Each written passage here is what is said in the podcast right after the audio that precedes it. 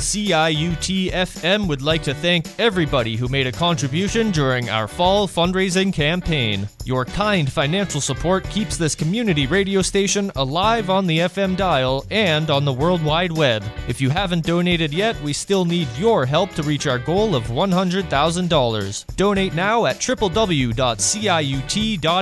and show your appreciation for unique independent programming that cannot be heard anywhere else get to the 100% mark by the end of December 31st. Go to CIUT.fm and make your contribution today. It's that simple. CIUT.fm. From the backyard hobbyist to the all-out welding and machine shop, Metal Supermarkets has what you need, when you want it, how you want it. All cut to your specifications. No order is too big or too small. Pick up in-store or have it delivered right to your home, shop, or job site. Metal Supermarkets has you covered no matter what the project. With over 8,000 products, Metal Supermarkets is your convenience store for metal. Eight convenient GTA locations to help you get the job done. Call us at 289-562-0264 or find us on on the web at metalsupermarkets.com. From the roots up, CIUT 89.5 FM, Toronto.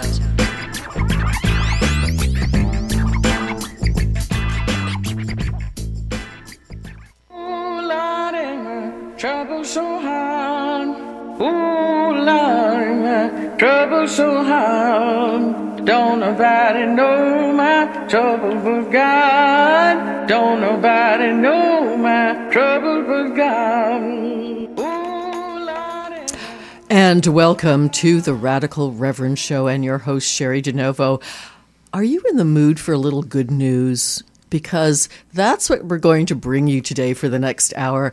There's so much in the way of not good news right now, um, but we're going to hopefully inject a little joy into your steps in the next hour and on that most intractable of problems in this country and this province, and that is housing because we all know that without decent housing, poverty is with one forever. We all, certainly in this city of Toronto, walk around streets where there are encampments and people sleeping rough in whether that means that they're going to end up in emergency wards. We've seen the bad news how do we address it? And we've got three folk coming on in the next hour who are going to help look at some of the solutions. And first and foremost, uh, we have Curtis Jordan. Curtis is um, from, he's a trustee from the Upper Canada District School Board. And uh, Curtis, welcome to the Radical Reverend Show. Well, thank you very, very much. It's uh, always a pleasure to be on. And um, the reason you're on is you and others, activists in your area, have done the virtually impossible. Mm-hmm. You have now housed everyone who is homeless in the area of Stormont, Dundas, Glengarry. Uh, talk about that. Like, first of all, how many are we talking about? Because it's not insignificant. Yeah.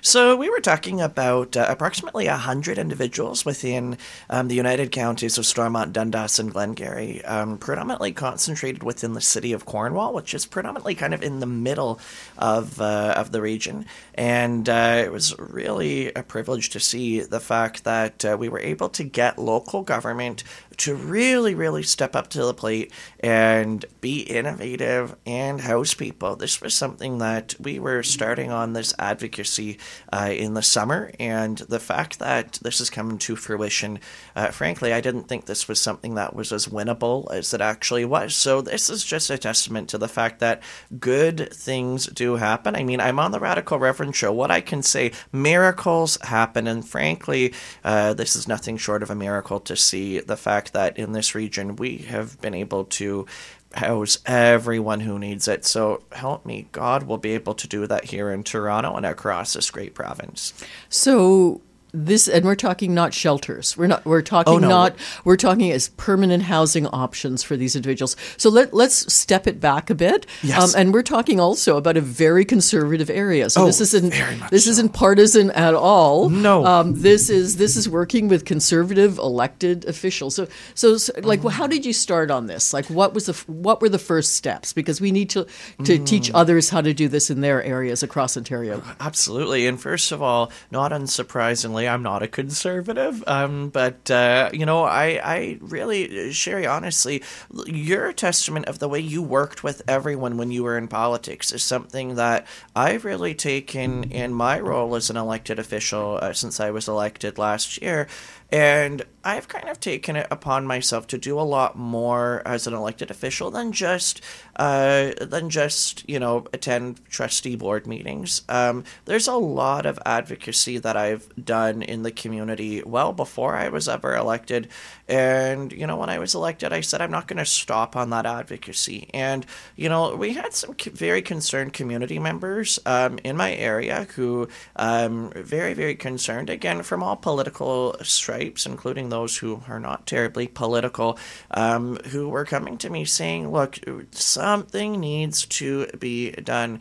And in particular, I had um, one woman um, who was a local reporter, as well as another woman who's a very, very staunch activist in our area. And the three of us came together and really collaborated with local government, with local elected officials of all political stripes. With were this these council people council people Uh, or- locally elected councillors from all uh, from a variety of different townships within the counties, as well as um, the local mayor of Cornwall and um, a lot of local uh, regional officials who are not elected. Um, so we worked with a lot of different stakeholders. And we did a lot of advocacy on this. Obviously, this is not the result of just our hard work alone. We really, really pushed local government to get things done, kind of held their feet to the fire. But um, obviously, there were a lot of other stakeholders doing a lot of great work. And this is something that I think is a result of everyone's collaboration together. Now, by advocacy, what did that look like? You were lobbying them, you had meetings with them. We had a protest. So this is where it all started out in the summer. We were very proactive. Instead of having a, pro- a protest, you know, when the situation uh, is really, really bad and it's winter, we started this advocacy in the summer. So we started with organizing a protest. I was in the middle of the biggest political scandal in my campaign, so I had a lot of local media contacts, and um, I, I had a lot of local media that we were able to get out. We were able to get hun- uh, well over a hundred people, which frankly in that region that's bigger than the Pride Parade and the St. Patrick's Day Parade combined. Uh, people uh, to um, to this protest to advocate for affordable housing. Um, it was plastered over the media. Some of the most read articles in uh, a lot of publications, histories in that region were with respect to this protest and this advocacy. People were very riled up. They were very concerned, and that was the start of it. Um, through that, we were able to get a meeting um, within a matter of days with His Worship the Mayor, um, and we kept them for about three and a half hours talking about solutions, not just complaining about the problems, but talking about solutions. And it was really, really great to be able to have that open dialogue. Um, and I think one of the things that really worked well with respect to this, yeah, we had one woman who was a reporter, we had me, an elected official, um, who was elected around the same time as the mayor. So, you know, we were able to kind of have this dialogue, and especially me with the experience that I have within affordable housing and, uh, you know, affordable housing management, I was able to really strike a chord with a lot of the um, the local bureaucrats um, working in the housing division um, to help them understand some innovative solutions that I've practiced earlier in my career with respect to allocation of housing um, uh, for individuals who are individuals who are homeless. Because if you look at the stock, the existing housing stock in the province of Ontario, most of them are family units, like three bedroom, two and three bedroom units. The majority of homeless individuals in this province, again, the majority, um, not all, um, are individuals who are unattached individuals, single individuals who find themselves uh, unhoused. And so, obviously, that is the longest, the longest wait list anywhere in this province, uh, and prove me wrong. Uh, anyone who has a different opinion, prove me wrong. But the longest wait list in pretty much every region is for studio and one bedroom units for individuals who are homeless or individuals who are just on the chrono wait list. So um, we were working with local government to see how can we get um, individuals who are unhoused prioritized on wait lists for family size units, um, where you might have two or three people in a unit, as well as looking at other initiatives like um, collaborating with the private sector and operating a retirement facility of some sort or um, in um, an unused hospital type facility um, to be operated for these individuals. Was that which that's actually one of the key solutions that happened. Um, a retirement facility um, ended up being operated on lease by the local municipality, and what that has provided semi-permanent housing for um, an overwhelming majority of the indiv- individuals who were in the encampment, as well as priority regionalized priority access to um, uh, existing stock um, was another piece of that puzzle that they worked tirelessly on. And so at this point in time, um, there. So I've found out just today there are three individuals in the area that still have found themselves homeless. Um, from what I have been told, this is completely, these individuals have refused offers of housing within the shelter, or not shelter system, but within um, the supportive housing um, that has been created for these individuals. And um, so at this point in time, very, very good news um, that we've been able to house everyone who basically needs it. And so, a very unique role for a publicly elected school board trustee to be playing uh, this type of advocacy. Um, but again, this is, I, I went into this advocacy as a private, concerned citizen, not necessarily in my role as a trustee. But what I uh, implore other elected officials, regardless of the office that you hold, housing is everybody's responsibility. It is everybody's. Um, it's something that we should all be fighting for, even if you're a trustee, MP, MPP, whatever. Um, it's something we all need to be coming to the table on. If you're just uh, tuning in now, you're listening to the Radical Reverend Show. I'm your host Cheri DiNovo. I've got in the studio uh, Curtis uh, Jordan. He's a trustee in the Upper Canada District School Board uh, and also a resident at Stormont in Stormont, Dundas, Glengarry, uh, and uh, an area where they had a home homelessness uh, problem, like so many, like most in Ontario, uh, but solved it. Actually, found uh, 100 people permanent housing. I wanted to ask uh, Curtis about the supportive aspect of the permanent housing because um, so often some of the initiatives that have happened in Toronto um, don't have the supports attached to them, so they end up not working out very well. Um, so, I mean, that's people power, right? To to add that, uh, what? How did you address that issue? Um, so pursuant to that, that's something that uh, I think is probably best left um, to speak directly with officials um, in the local municipality with respect to just uh, because I have not been briefed on the specific details of uh, of the actual level uh, and ratio of support that is being offered. From what I have been told, it very very um, very broadly is that there is um, support from various social workers and a, a, significant collaboration between various agencies that have um, familiarized themselves with individual with all of these individuals, and so there is that continuum of support um, that is available. Again, in smaller communities, it is a little bit different than in Toronto because you know you have individuals um, you know who have already had contact with a lot of these agencies that are collaborating on initiatives like this. So uh, it's very different different from in Toronto, where you know it's it can be a little bit difficult when you have like we have so many thousands of homeless people here in, in Metro Toronto. It, so it, for that little piece, it's a little bit different um, because you know people are not necessarily integrated with these uh, support agencies already. So, however. Um, uh, with respect to the continuum of support that's being offered, from what I've been informed, is uh, there's case by case support being offered to each individual, and it's been uh, it's been overall quite a successful venture from the time being so far. And um, many of those individuals in that transitional piece of housing have been uh, permanently permanently housed. So this is really really really exciting. Um, speaking about uh, some answers to the housing uh, issue here in the next hour on the Radical Reverend Show. Uh, and I just wanted to say that if you're listening to the show and you're hearing some of the options that are being investigated and that are working, because we're focusing on some solutions here uh, for a change, some good news, um, don't hesitate to contact me. I'm all over, uh, I refuse to call it X, I'm all over Twitter and uh, Facebook, and I'm easy to find. So, um, Cheri DiNovo, C H E R I D I N O V O, just send me a note and uh, let me know what you're doing out there that's, uh, in fact, addressing this issue because we need to.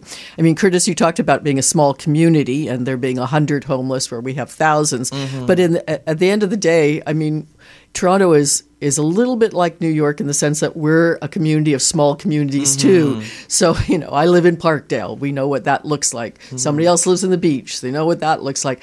So, I mean, um, it, it would be interesting, really, if we started looking at it. I mean, of course, the mobility between these areas is, you know, happens. But, but I mean, even if we just began with our own block some days in the city, we we might we might get some action that way. Um, I remember when I was in uh, Sweden. This was many years ago, probably ten years ago now, um, and I gather the, the shift to the right has happened uh, throughout Europe.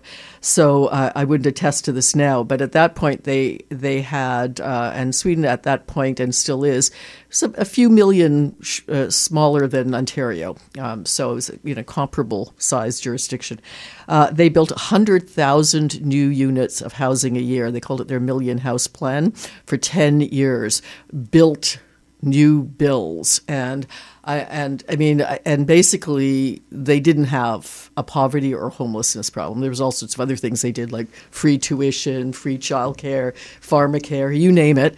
Um, the Swedish model kind of works, um, but um, but you would still see like to the the three individuals you were talking about that didn't want to be housed, they still had one shelter for those passing through that simply, uh, and there was usually mental health and addiction issues involved there. As but I mean these are these are you know after the housing problems, um, but just one in in all of Stockholm when I was there, and and w- one of the few they said in the entire country.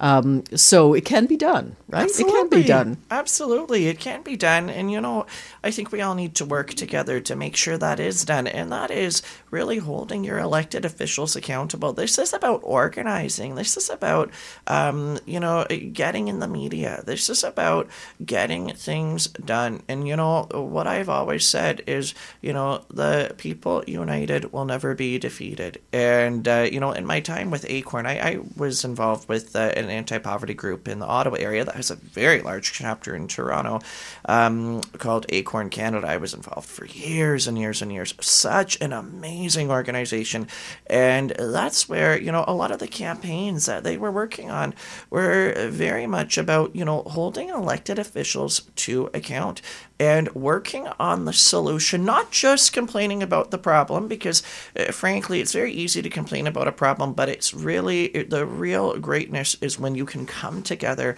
on a solution and be part of seeing those real results. Now, the work in uh, Cornwall and the counties is not done. I mean, there absolutely will be more individuals who will find themselves homeless, and there will be a lot of work that local government has to do uh, there to find uh, to find ways to house those individuals.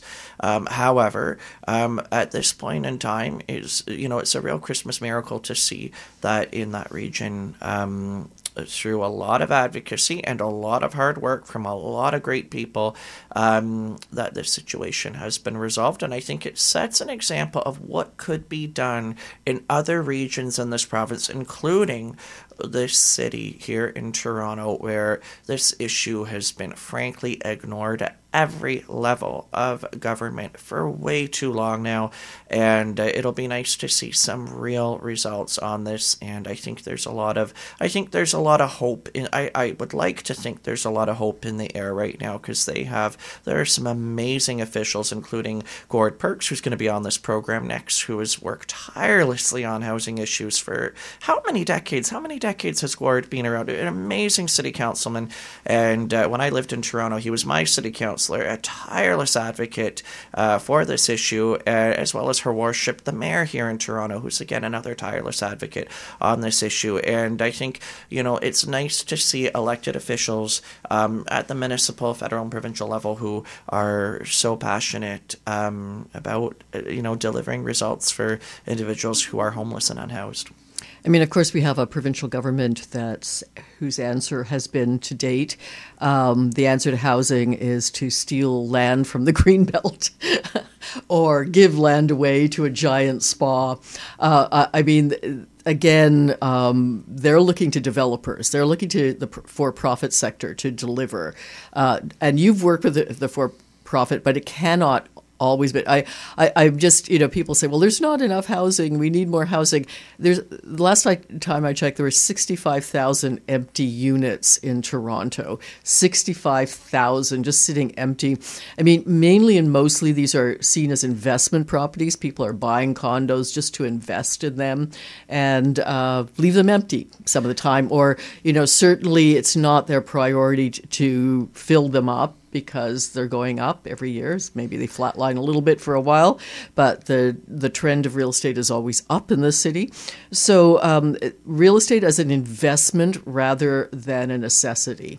Well, I mean, I worked in the private sector for quite some time in, in the property management realm of very, actually, some very lovely uh, purpose built uh, apartment buildings where, you know, the average rent was over $2,000 a month. And, um, you know, it, very, very different, very, very different from the actual needs. I mean, yes, absolutely, there is a place for development in this. I mean, right now, this government's giving them a little bit too much of a place, but, uh, you know, there's a place for development development in this province, there always has been, and there always will be. Um, and that's not what we're fighting against necessarily. What we really need, though, is that same place. Um, that same focus, uh, if not more focus, being given to the development of the of housing for those who are completely at the bottom for you know very hardworking individuals who are not earning much. If we can resolve that piece, you know that's uh, the key to building our society up to building a better uh, to building better opportunities for everyone. When you have that place to live and you're not worried about where you're going to be sleeping the next night or the next month that's when you have that opportunity to really think of you know what's next in life you know and that's really one of the things that i've always advocated is you know we need to make sure that um, there's that place being given for deeply affordable housing. And you know these partnerships with big developers these are not delivering a single unit of deeply affordable housing in this province um, speaking about housing here on the Radical Reverend Show, your host Cheri DiNovo speaking to Curtis Jordan, who's a trustee in Upper Canada District School Board, um, but also been one of the advocates that's actually solved their homelessness issue in Stormont, Dundas, Glengarry. And if you're listening to the show and you're in a smaller community, know that it can be done. Uh, it certainly can be done. And this didn't take too long. No, it started in the summer. You know, we were getting riled up in the summer. We had a protest. I think it was in July when we had our protest from City Hall uh, to County Hall to the MPP's office. Like this was really, really, uh, this was, it really didn't take us that, that long. Again, it's not a huge, huge number compared to Toronto But still, we were able to get this. And frankly, I'll be honest, when we started this, Cheri, I didn't think we would win. And I'm sitting here now with you, and we're cheersing with our uh, with our paper cups in the studio here right now because, you know, this Christmas, no one in at least in the region that I live in is gonna have to um, sleep out in the cold if they don't want and that is um, that's that's I think that's as close to a Christmas miracle as I've ever seen in my lifetime. Truly that uh, one of the solutions and i just um, this is the good news but you know i just can't help uh, talk about some of the, the other side. Um, has been railing about this. I put out a video on housing which is kind of something. And, and on our left, left, or leftist panel, we talked about it. Uh, and, and, we're kind of marveling that more people don't put out videos on housing, actually with real solutions, not with pseudo solutions. But one of his solutions is well, if we just drop taxes, um, then um, then there'll be more housing. Uh, and I thought this is wild to me. I mean, first of all, people on ODSP and OW, people on social assistance, don't don't most of them don't pay a lot of taxes, if any. Uh, uh, they can't afford they, they can't afford to, to be in housing. It's it's not taxes that keeps them from housing, and um, if our 123 uh, companies in Canada that uh, should have paid about 30 billion in taxes last year and did not um, is actually if they did pay more taxes, we'd have probably more housing. Good grief! You know, I hadn't even seen that one yet. You know, not unsurprisingly, I, I, I I'm one of the many people on the political left who who uh, doesn't really follow anything that Mr. Poilievre is doing. But wow, that is I, I, I with all due respect, um, that, that's I, shockingly out of touch um, with the honest to God realities that are affecting those uh, middle class people, even people in the kind of upper middle class realm uh, who are still struggling to attain home ownership. You know, lowering of taxes. I mean, and what type of taxes are we talking about? Either is one of the carbon taxes, of course, is their carbon tax. Oh, I salt God. Good grief. Well, anyways, you know what? Uh, all, all the best to uh, all the best to him on that strategy. I, I, I don't know how many people that'll help, um, but but all the best to uh, to Mr. Poilievre on that. But uh, I, I would love to see others in the political realm, uh, provincial and federal, you know, get on get out there with some real solutions because there are some real in both of our party, the Liberal Party, and, and, as well as us in the NDP and the Greens. There's some really brilliant people in our parties who could have some really great solutions. I'd love to see some of them. We're going to take a little bit of a break right now and come back with uh, one of those who have been fighting for housing for a while now. Uh, City Councilor in Parkdale High Park, Mr. Gord Perks, who's now uh, in partly in charge of the housing file at the City of Toronto under Mayor Olivia Chow. So do stay tuned. All good news on the Radical Reverend Show today.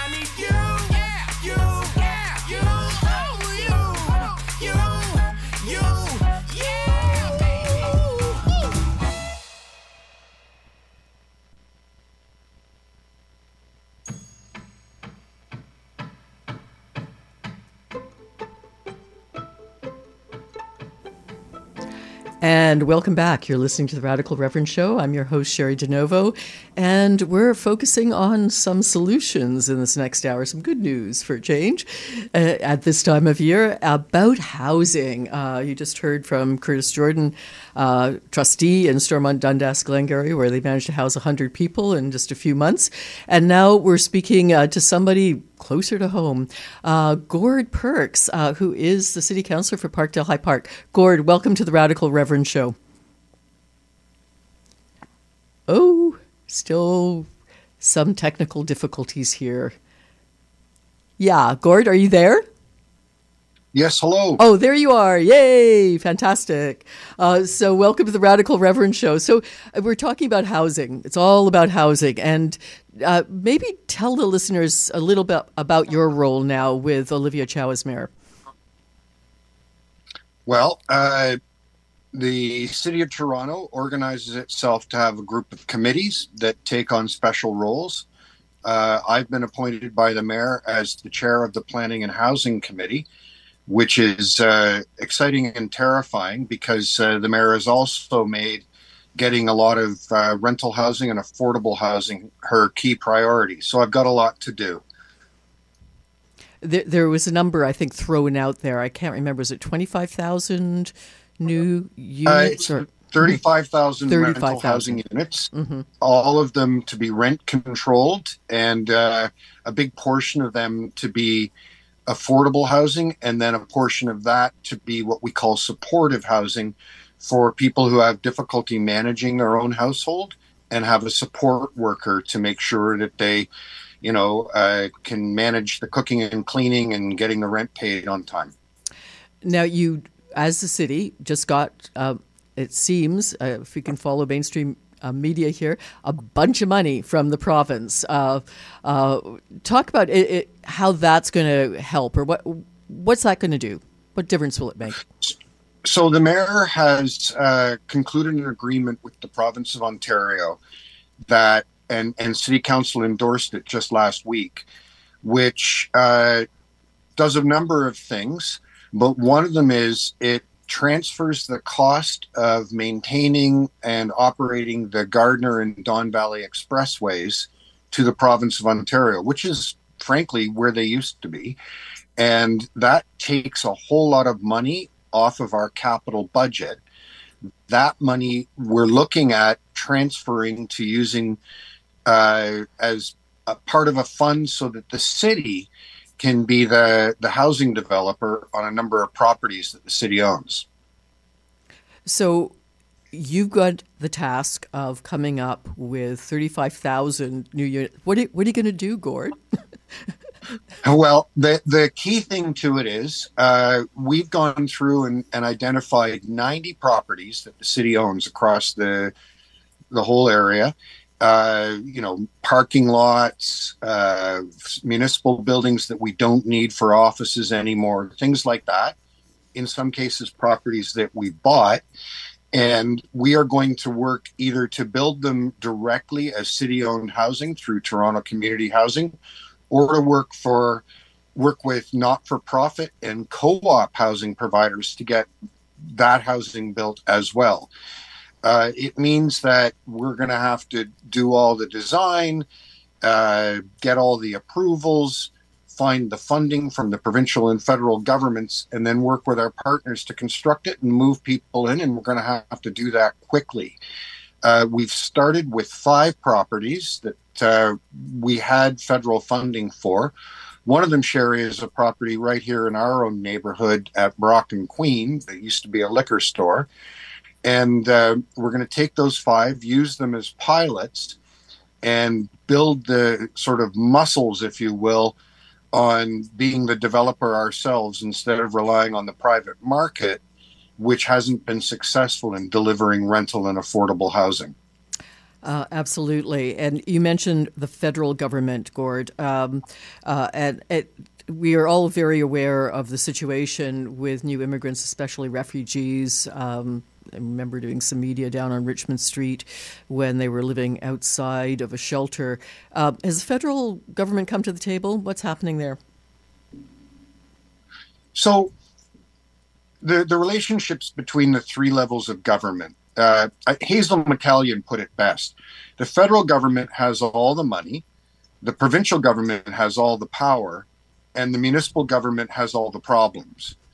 Uh, so we're charged with the responsibility for providing housing, but we don't have the right way to pay for that housing. We don't have access to things like the sales tax or the income tax that are the really big revenue generators. We have to rely pretty much exclusively on property tax.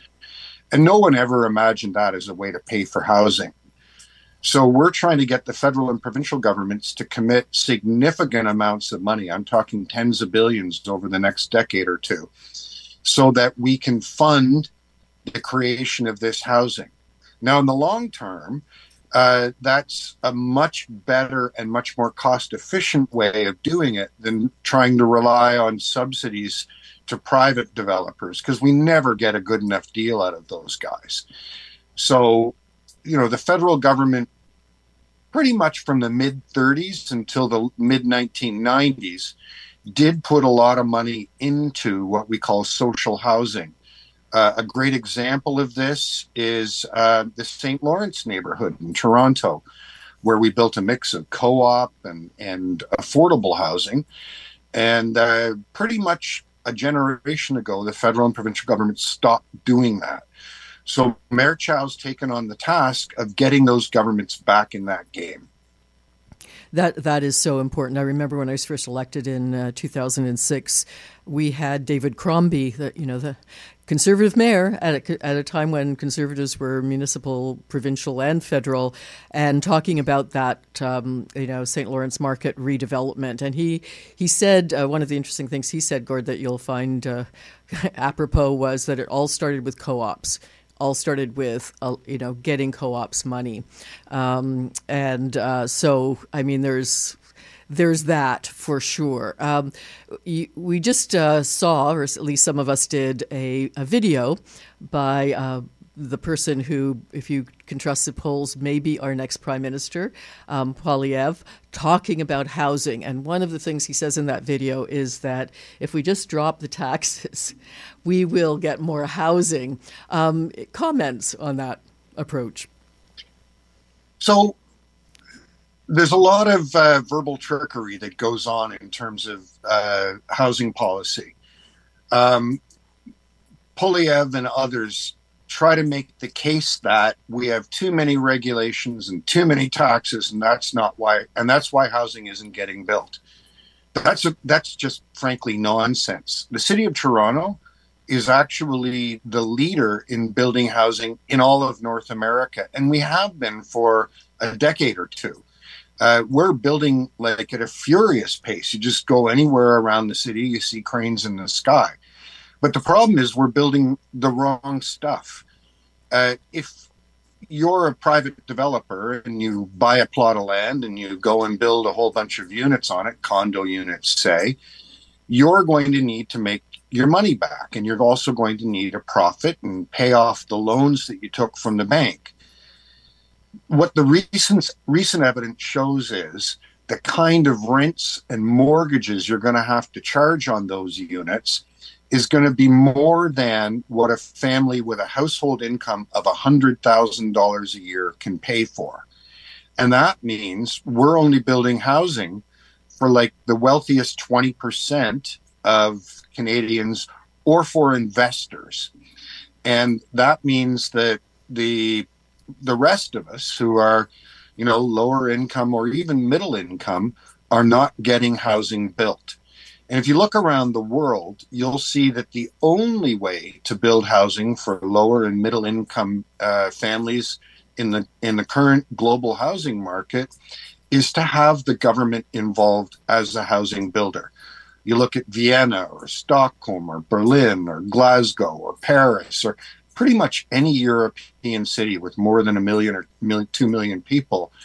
And a lot of, and in some cases, most of the housing is being built with social ownership, government housing co ops and not for profit.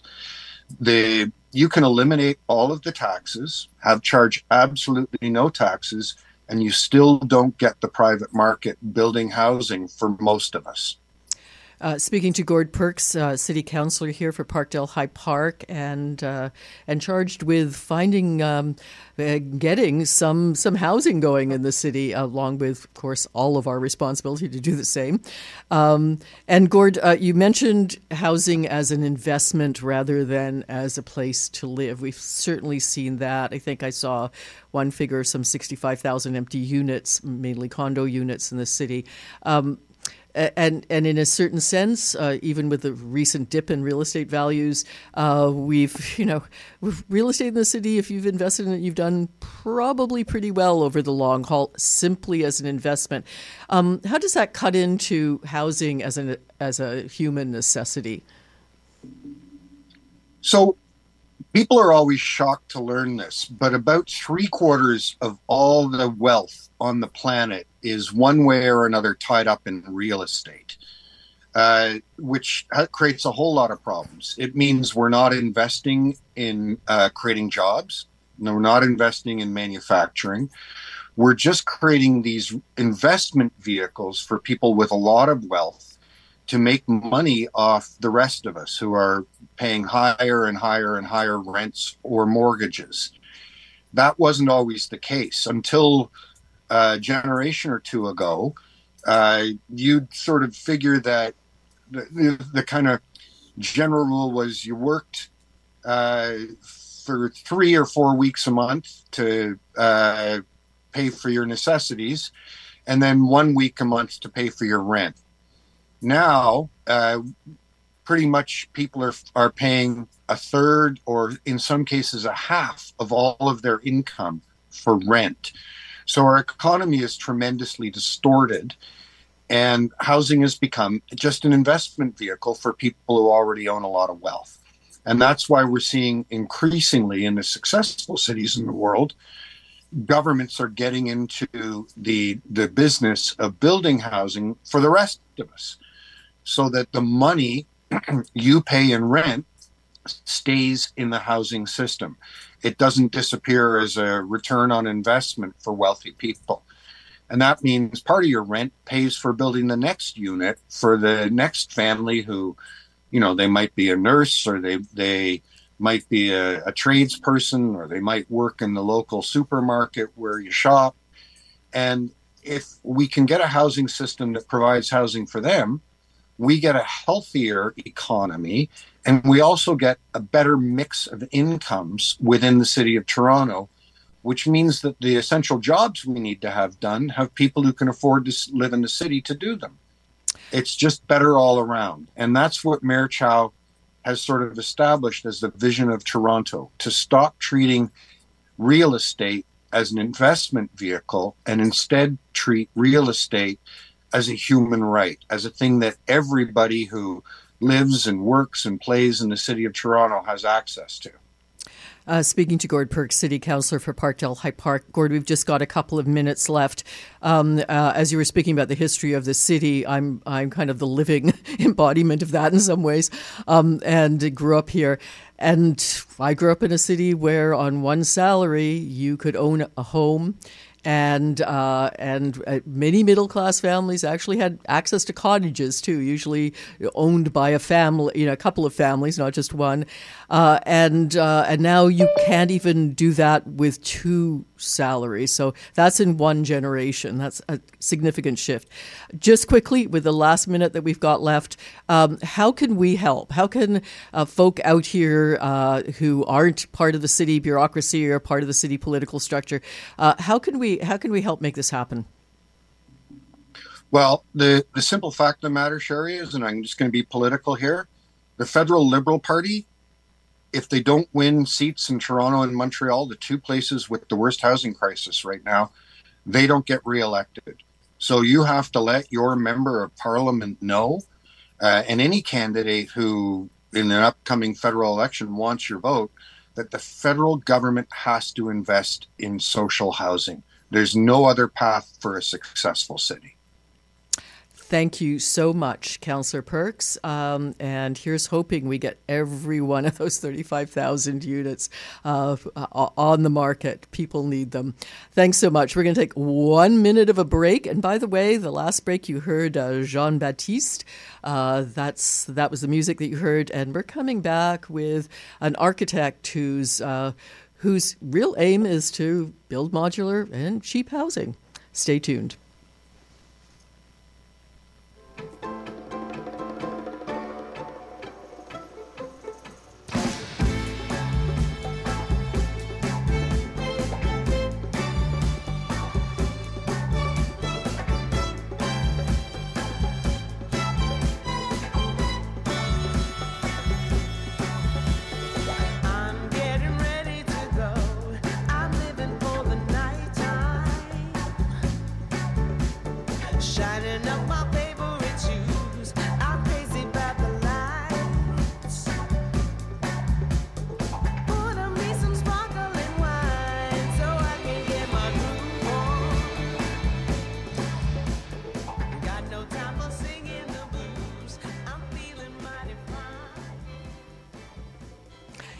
And we are back uh, to the Radical Reverend Show. And just a note to all of you first of all, thanks for contributing to the station. This is listener supported, and we're almost at our goal of $100,000. We came, I think we were at 91 last time I checked. So keep those donations coming and just go to the, the station and, and hit donate. It can't be easier. Um, we're all about good news here today on the Radical Reverend Show, and it's about housing. Who knew there is good news in housing? Um, you just heard from Councillor Perks about what the city's planning on doing. Before that, uh, Trustee Jordan on how they eliminated housing in one small part, uh, homelessness rather, um, in one small part of our province. And now uh, someone whose whose job it is is to provide housing. Uh, uh, architect Noam Hassan. Noam, welcome to the Radical Reverend Show.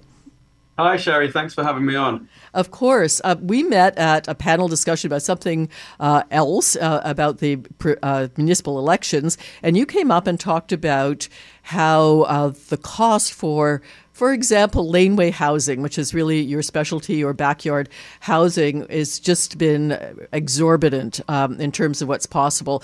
Um, talk talk to us a little bit about that because what you proposed, I thought, was was really exciting, and uh, and and the news needs to get out there. Talk about that. Yes, yeah, so before before I sort of get into the affordability of of like actually building a garden suite or a, or a laneway house, um, I, you know, I think you know, you know, as a general theme of your, your show today, there's obviously a, an affordability crisis in Toronto uh, or in Canada, I would say, um, and you know that's obviously driven by you know high, you know, high immigration levels, uh, not enough development or or uh, uh, growth of, of properties uh, and expansion, and I think that you know it's really pushing this level of like unaffordability in the city, and not just purchase properties but also to rent. And and the city of Toronto, I, I guess, have been quite innovative in trying to add density over the last few years. So in 2019, um, they they changed or they added a bylaw that allowed anyone with a laneway to to add a laneway house, you know, as a right without having to go through the committee of adjustment and all that red tape. And then again in 2022, um, they uh, they you know introduced a new a new bylaw that allowed people to build these like garden suites or granny flats uh, in, in, on their own properties, also removing a lot of that red tape that previously uh, you would have probably had to go to committee of adjustment for. It would have cost a lot of money, taken a lot of time. Um, so they, you know, they've really been pushing, uh, I guess, empowering homeowners and property owners to to increase density on their own properties. And even more recently, uh, you know, earlier this year, uh, there was a new multiplex um, bylaw that came in, allowing people to convert their single family homes into multiple units, um, you know, as part of this initiative. So, you know, this was um, really great. Uh, but one of the challenges that I found when kind of sort of researching the market, when discussing with different builders about the cost of building a laneway suite or, or a garden suite, um, is that really they were still very cost prohibitive. I mean, now that we're starting to see some units that are you know really only starting at a you know, about 190,000, 100 almost 200,000 dollars, and I've seen you know garden suites being quoted at almost 500, 600,000 dollars, which for most people is very cost prohibitive, I would say. Um, so we looked at how can we bring the cost down, and how can we do this in a way that um, is sustainable uh, and allow sort of homeowners to be able to build these, you know, without breaking the bank. So we looked at two strategies. One was kind of rethinking a little bit how to actually build uh, build these garden suites, and we looked at a, a technology or building technology that's done for, primarily for furniture um, and has been utilized in the UK and in Belgium and other parts of Europe, where instead of using traditional two by four lumber, we are actually using CNC wood. Um, we create these blocks, and the name of the company is Blokk, B L O K K. Uh, and we, we create a structure out of CNC cut plywood, and that is also the interior finish. So we also eliminate uh, drywall, paint. We have this really nice wooden interior finish. Uh, it's a lot more sustainable. We're using one material, and we're able to bring the cost down quite a bit that way. Uh, the second way that we're able to kind of introduce these um, these garden suites in a, in a cheaper uh, manner is we offer also that we also offer them as flat pack. So we could you know, you could potentially order every, you know, all the materials, the toilet, the kitchen, um, the the structural materials, the CNC uh, plywood for the structure, the cladding. Order it all to your house, and then you can hire your own builder to build it, um, or you can do it yourself, sort of thing. Obviously, you still need the permits, and you still need. Uh, you know, I wouldn't recommend someone who doesn't know how to, um, you know, uh, wire a lighting fixture or the plumbing, but we would provide sort of like an IKEA um, guideline uh, of how to build it. So that's one component. We also do everything from beginning to end, and we have uh, great building partners. Juniper Construction is one of them, um, who will help you know who will help us see this through from beginning to end. So if people don't want to do it themselves, we kind of take that all on ourselves, and we we include that as like a full turnkey solution. And I guess the other component of this as well is we've also partnered with a finance company who will help people um, you know, finance these. So, you know, you know, in theory, the, the, the, goal is that no one, you don't really have to put any money up front. Um, you know, for at least the first six months, will they'll help finance these uh, construction projects, and then after the year or whatever, you could either refinance or take a HELOC to pay off that. But essentially, it allows people that are not necessarily don't have the cash flow to build these blocks um, and then rent it out. Uh, you know, they could almost rent it out uh, you know, from day one as soon as it's built, cover the cost of the loan.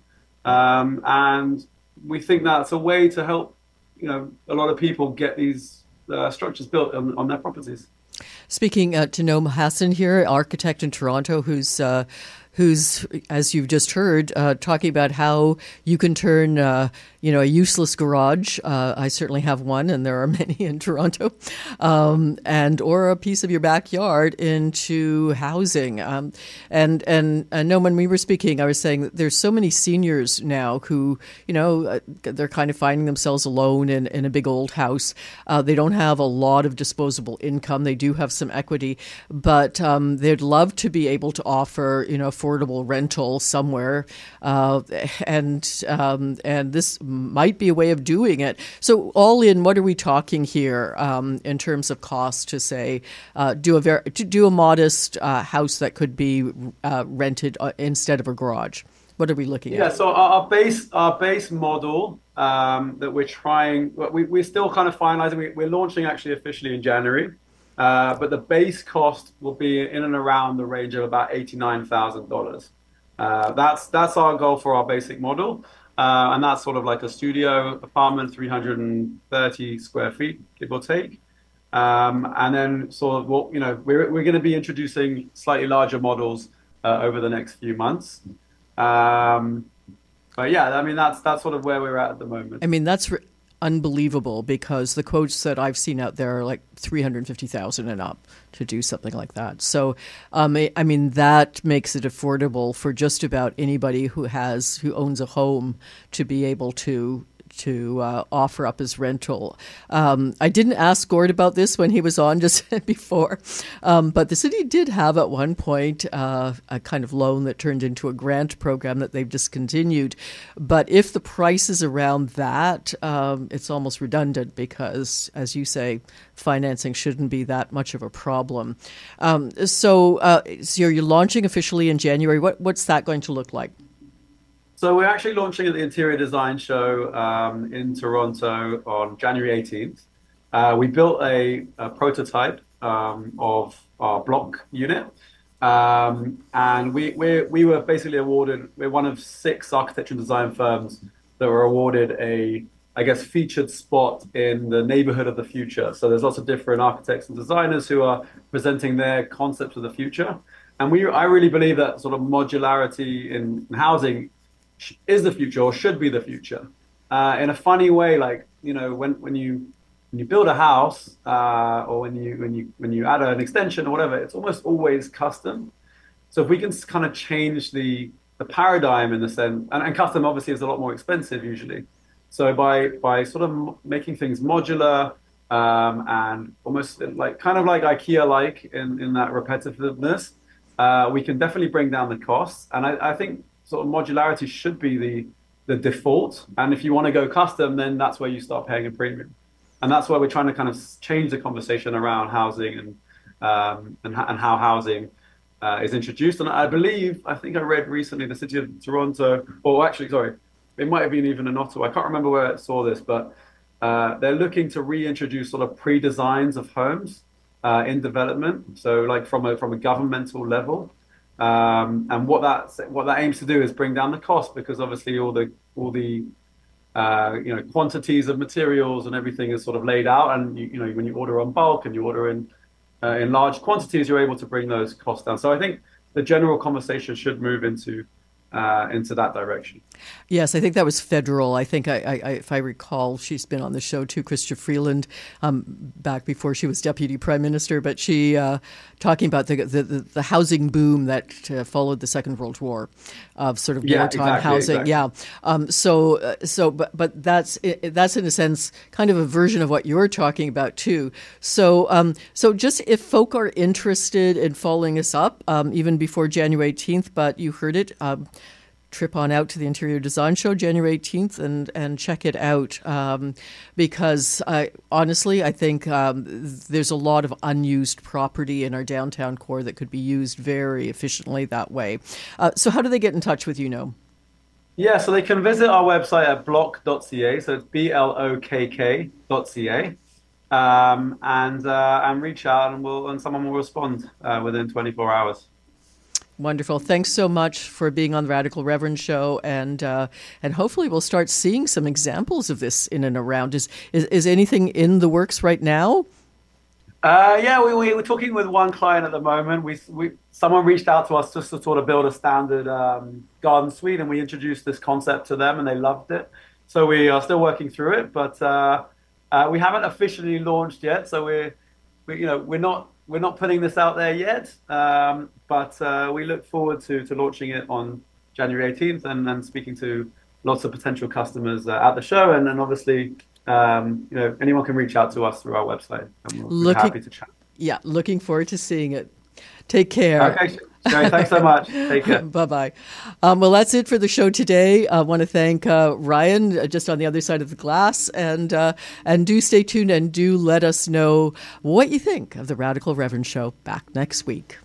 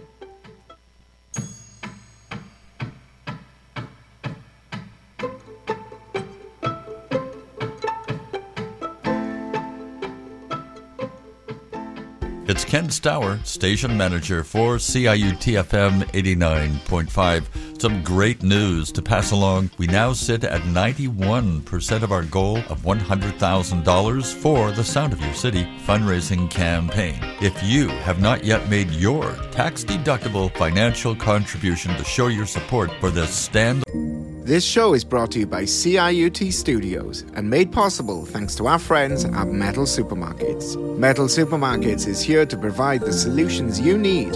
Visit them at metalsupermarkets.com.